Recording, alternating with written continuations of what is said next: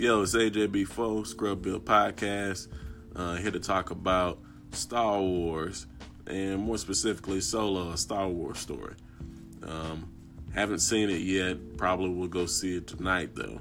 Uh, haven't been as excited as I have for the other Star Wars releases, and this is mainly because um, I think it's kind of played out to be coming out with a movie about Han Solo right now. Um, we already got you know these movies that are you know added on to the original trilogy right now.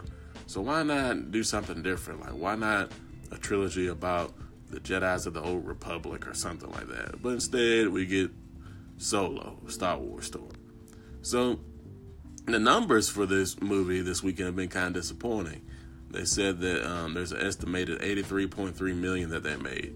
So pretty disappointed when they were expecting around 125 million, and with it being Memorial Day weekend. I'm hoping that this will be a wake up call to Star Wars, Kathleen Kennedy, whoever has the power to fire her. I'm sorry, I ain't calling for the lady to be fired, but hey, I'm tired of these movies that's just keeping Star Wars in a box and making Star Wars smaller than it is when you got this huge universe. This needs to be a wake up call to like, hey, let's get a creative director in here, or let's start doing some movies about some different things and put a primary focus on it.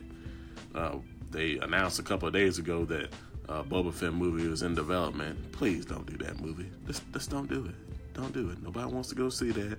Yeah, he's a great character, but not right now. Y- y'all just trying to milk Star Wars instead of um, on to the legacy of it. So, I don't know. Hopefully, this is a wake up call. Tell me what you think. Uh, I'll probably see the movie tonight, so I'll come back with the review.